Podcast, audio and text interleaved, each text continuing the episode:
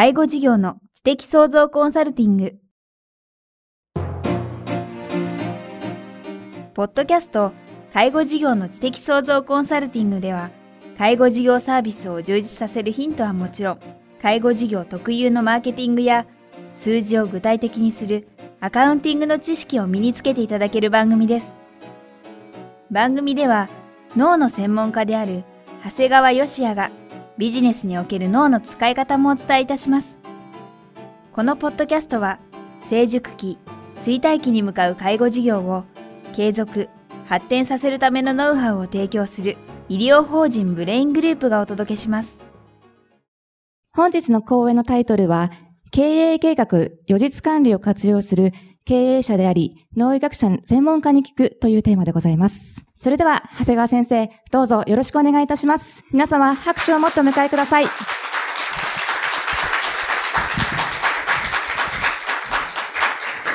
皆さん、こんにちは。医療法人ブレイングループのですね、理事長をさせていただいております、長谷川でございます。本日はですね、このような機会をいただきまして、大変ありがたいと思っております。私自身はですね、あの、講演をよくさせていただいておるんですが、実際はですね、やはり認知症の専門医であるということもありまして、まあ一般の方々やですね、まあ医療介護系の方、まあ実は最近はですね、生命保険会社の方を対象にする講演が多いもんですから、ただ実は自分自身はですね、ね経営計画、予実管理でですね、会計士さんにですね、まあ割とこう、葉っぱをかけられてるというかですね、まあいじめられてるということもありまして、いつかこういう会計事務所さんをですね、対象にする講演をしたいなというのはずっと思い描いておりまして、まあ夢が叶ってよかったなというふうに思っております。まあご紹介ありましたようにですね、えー、私はですね、まあ専門医であるんですが、専門医であると同時に経営者であります。まあ経営者の立場からですね、この経営計画の価値というものをお話をさせていただきまして、あと私自身が脳の専門家であるという意味でですね、じゃあなんでこんなにですね、この経営計画というのがですね、えー、効果があるのかっていうのはちょっと頭の面からお話をさせていただく。私自身がですね、イノベーターであるのかはわからないんですが、医療介護の中ではですね、多少そういう発想でやってきたところがありますので、えー、ご紹介をさせていただきまして、まあ、全体でですね、皆さんの顧問先の方々等でですね、お役に立てていただければですね、大変ありがたいなというふうに思っております。さてですね、ここで経営者の立場からの経営計画の価値についてお話を進めたいと思います。これなんでこの、まず、えー、株式会社在宅でのお話になるんですが、まあ、このところでですね、一番僕自身経営者としてですね、この価値を知ったわけなんですね。この決算書の推移を見ていただきますと、まあ、9期、10期、11期、12期というところになるわけなんですが、まあ、正直9期でもまあまあ利益は出てたわけですね。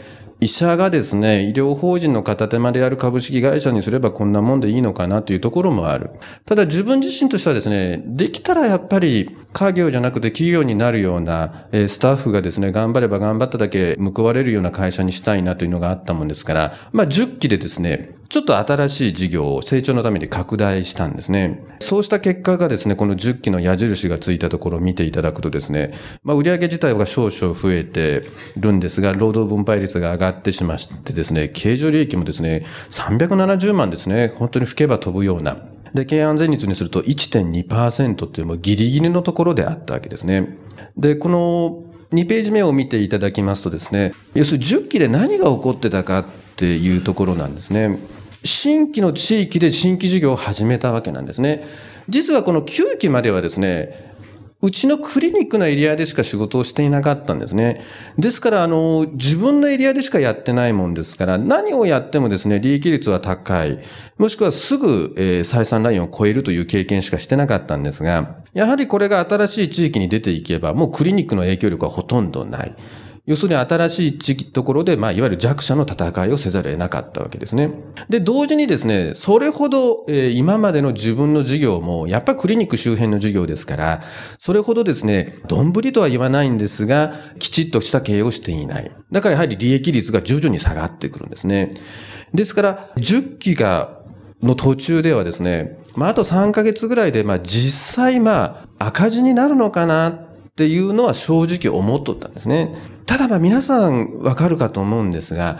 赤字になるって言ってもですね、そんなに正直言うと変わらないんですよ、常日頃は。だって、赤字になるって言ったらですね、例えば会社の前に赤のマークがつくわけでもないし、もう歩いてて別に人から後ろ指刺されるわけでもない。実際キャッシュは回りますから、正直だ、数字上赤字だってことは分かってるんですが、自分自身の苦しさってそんな感じていなかったんですね。だからまあ、このままでも今期はしょうがないのかなと思ったんですね。ただやっぱりあの、10期でですね、まあ皆さんのような顧問会計事務所の方に、まあ僕はずっとこう、指導を受けてるわけなんですが、それではあかんぞ。ということで10期でいろいろ、まあやりました。一つ目何をやったかというとですね、まあ売上増のためのマーケティングですね。その会計士さんに月1回当然、予実管理をしていただいてたんですが、必ず言われるわけですね。長谷川先生、これこのまま売り上げ上がらないんだけど、これどういうふうにするんだと？来月までどうするんだと？あ、こうこうこういうふうにしようと思います。ほう。それがダメだった時はどうする？え？だいたい言い訳は一個くらいしか考えてないわけですね。一個言ったら次聞かれるもんです。いやいや、これがダメなら次です。それがダメなら大体3つ答えを用意せざるを得なかったんですね。で、大体常にマーケティングのことを、えー、3つは答えを用意したんですね。で、これ、やってて思ったんですが、これ会計のことを本来やってるべき話なんですね。会計のことをやってるんだけど、やっぱここですごくマーケティングのことをですね、会計士さんからは指摘されてですね、それをやらざるを得なくなっていくんですね。あと実際我々の介護事業っていうのはですね、もう2ヶ月前に答え出ちゃうんですよね。もう今この時点で、今9月の頭ですけど、9月の頭の時点で申し訳ないんですけど、10月分の売り上げはほぼ決まったんですね。だから常に早め早めにやっていかないといけない。で、あとは徹底した経費節減ですね。経費をとにかく削れ削れ。要するにですね、無駄にですね、仕入れていて在庫にしていた、例えば、デイサービスで使うタオルなんかの無駄を極力減らせだとかですね、残業を減らせれないのかとか、えトイレの水の使用量を減らすことができないのか、もう本当に細かなことをや。で、あと何よりもすごかったのは、この許されない赤字、同活ですね。実際赤字になろうが実態の日々のキャッシュフローはそう変わらないんだけど、赤字はいかのだってことをずっと言われてこの10期で何とかなりました。で、11期以降じゃあ何が起こったかっていうとですね、従来の事業も当然利益率は上がっていくんですね。今まで丼に近かった部分がちゃんとうまく回っていく。で、新規事業も当然黒字化していく。で、間接経費はきちっと抑えていたもんですからですね、本当に花開いたんですね。これ1ページ目に戻っていただきますと、まあ、11期の時はですね、まあ、売上が伸びて、労働分配率も減り、経常利益が3100万ぐらい、経営安全率が8.1%。で、まあ、これ12期ですね、ちょうどこの間終わったばかりなんですが、売上も増え、労働分配率も適正な水準に下がり、経常利益が6500万、経営安全率が12.8%というところまで行きました。まあ、僕自身はですね、まあ、経営安全率はですね、特に介護事業は僕は、まあ、大体上限15%ぐらいじゃないかなというふうに思っております。まだまだ上の方がいいんじゃないかというところもあるんですが、まあ、やっぱり労働集約型の部分があるもんですから、まあ20%とか25%になると、本来、えー、払うべきところに払っていないんじゃないかなというところもあるもんですから、まあ僕は15%であればいいし、それ以上出てくるんであれば、他にもっと、えー、使ってあげるとですね、社員さんに給与に上げてもいいですし、先の投資に使ってもいいんじゃないかなと思っております。まあこんな形でですね、今株式会社在宅に関しましては、もう家業からから企業へという形でですね、いわゆる筋肉質で無駄のない経営になってきております。でですね、後でまあこんないろんなことがあったんですが、実は5年ぐらい前、初めてこれを始めた時にですね、やつを見直してみたんですね。要するに将軍の日に作ったものをや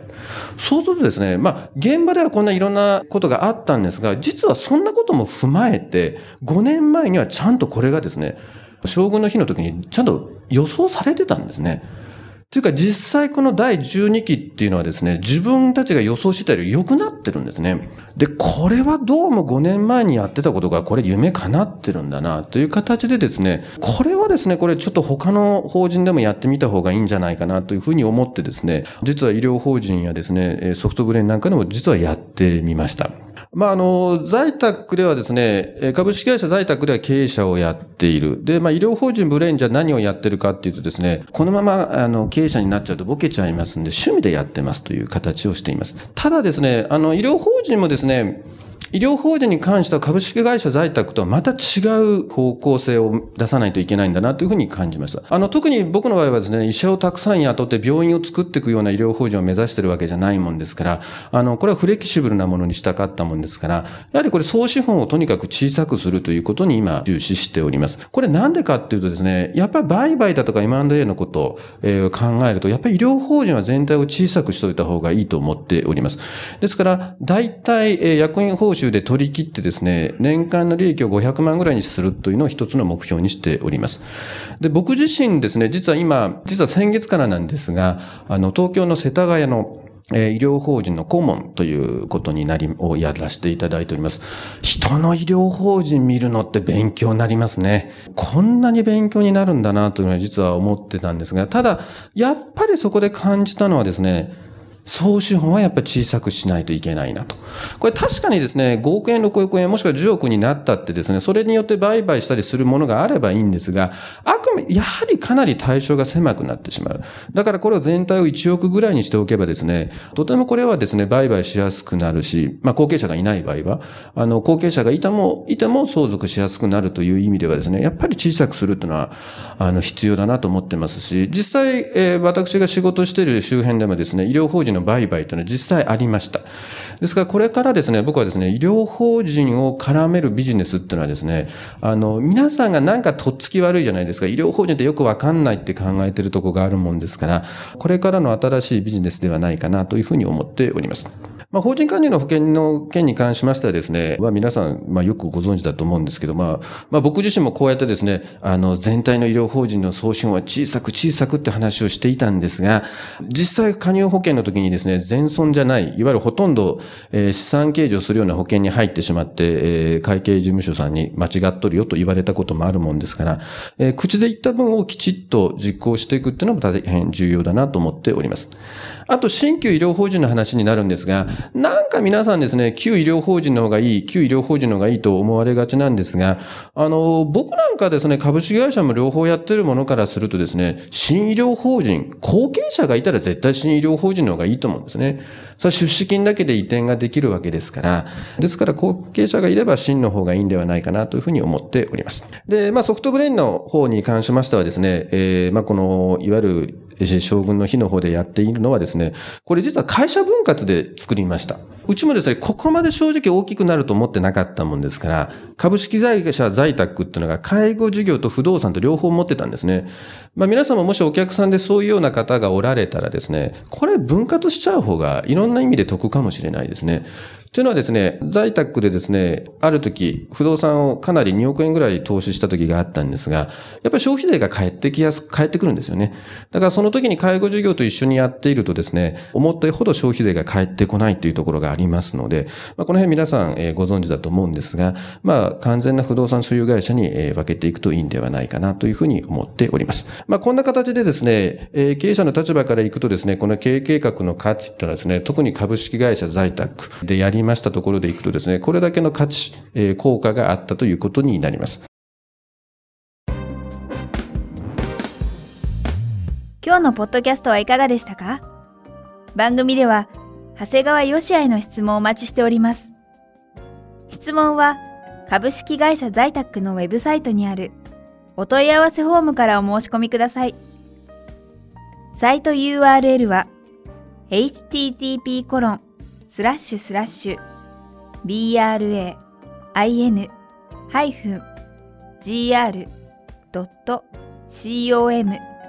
スラッシュ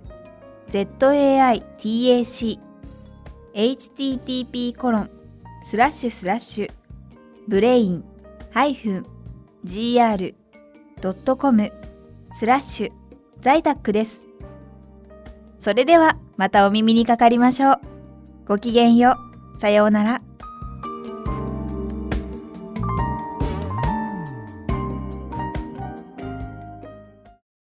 この番組は、提供、